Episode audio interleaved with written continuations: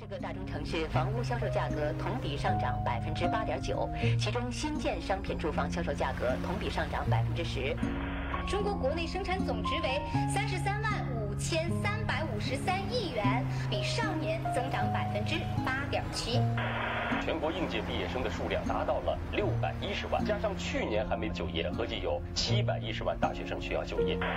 嫦娥一号卫星在精确控制下，今天下午成功撞击月球撞击点。拆迁户自焚事件，三人失忆。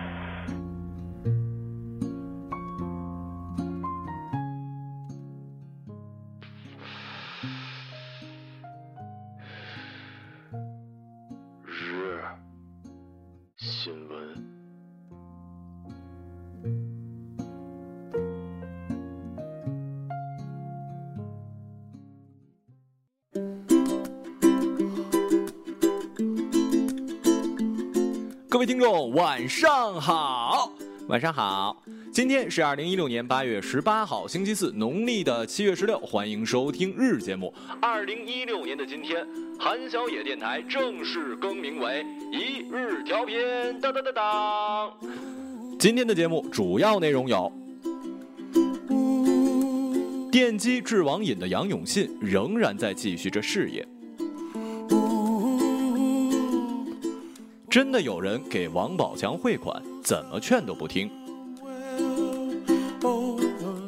山东公司老总开微博，二百余名员工不评论，被罚五十。十余省份明确给女职工痛经带薪假。下面请听详细内容。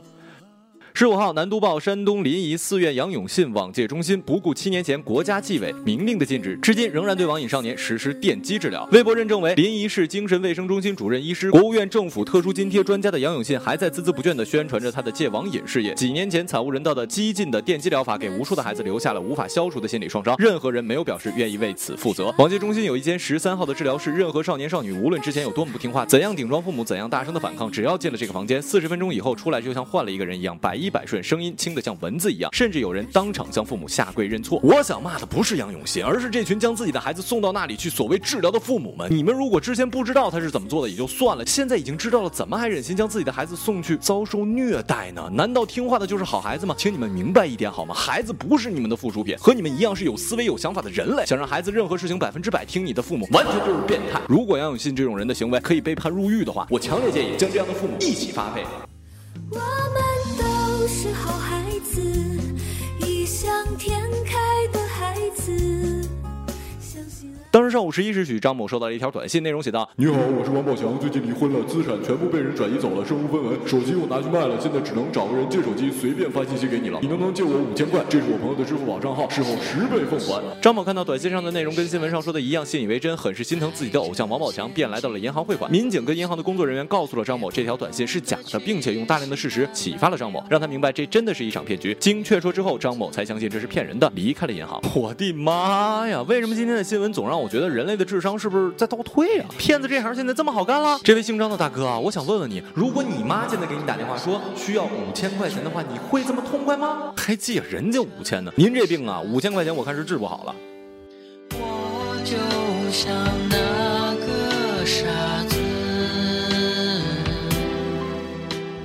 近日，有网友在微博上爆料，山东嘉文文化国际旅行社有限公司对未对总经理微博评论的员工处以扣一分、罚款五十元的惩罚。该网友同时贴出了被罚员工的名单截图。根据名单显示，被罚的员工达到了两百余人。这位员工介绍说，他们不仅要对老总的微博进行评论，每天早上起来还要读一遍老总当天更新的微博。会有一个员工用喇叭领读，每个领读的员工不一样，大家都是轮流的。该公司的员工告诉北京报的记者，这已经不是公司第一次对不评论老总的微博人实施罚款了。曾经有一个人因此在一个月之内被罚了一百五十元。我呢，通常。会在节目里尽量避开公司或者是品牌的名字，以免有做广告的嫌疑。但是这条我一定要强调一遍：山东嘉文文化国际旅行社啊，对，就是这家公司老板的事儿。想要应聘的同学可要注意一下这家公司了啊！我强烈怀疑这个老总是一个另类的唯心主义者。你是不是认为别人不想着你不在乎你就不存在了呢？看来这个钱是带来不了内心的强大呀。我该如何存根据媒体近日的报道，宁夏将出台自治区女职工劳动保护办法，突出对女职工给予了经期、孕期、产期、哺乳期、更年期五期劳动保护，还专门明确了痛经假。这一消息使得痛经假话题再一次引发了关注。记者梳理发现，截至目前，至少有十余个省份在本地区的女劳工劳动保护法中提出了女职工在一定的条件下可以休痛经假，最长可休两到三天。作为本世纪最后一个绝世好男人，我对此条决策那是双手双脚的赞成。女生这么喜鹊，这么可爱，这么美丽，却要承受痛经啊、生产等等比男生多得多的痛苦，大家就应该多爱他们呀！在这个时候，女孩子们是需要我们多照顾的，所以我强烈建议公司应该结成一男一女的互助小队。女生痛经的时候呢，相应的男生也应该放假，保证真正的可以让女性休息好。朝朝与暮暮，我切切地等候。好了，以上就是本期节目的全部内容，感谢各位的收听，我们下期节目再见，再见。女人花摇曳在红尘中，女人花随风轻轻摆动，只盼望有一双温柔手，能抚慰我内心的寂。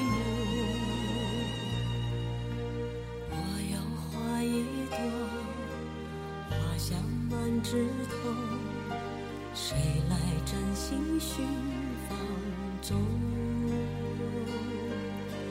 花开不多时啊，看着只虚着，女人如花花似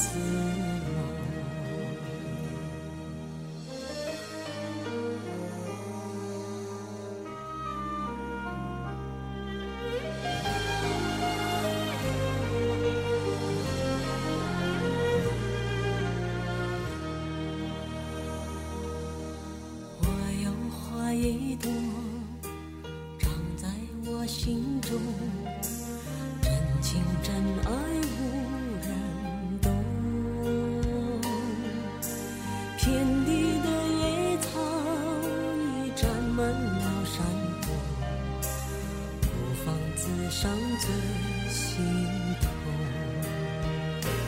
女人花摇曳在红尘中，女人花随风轻轻摆动，只盼望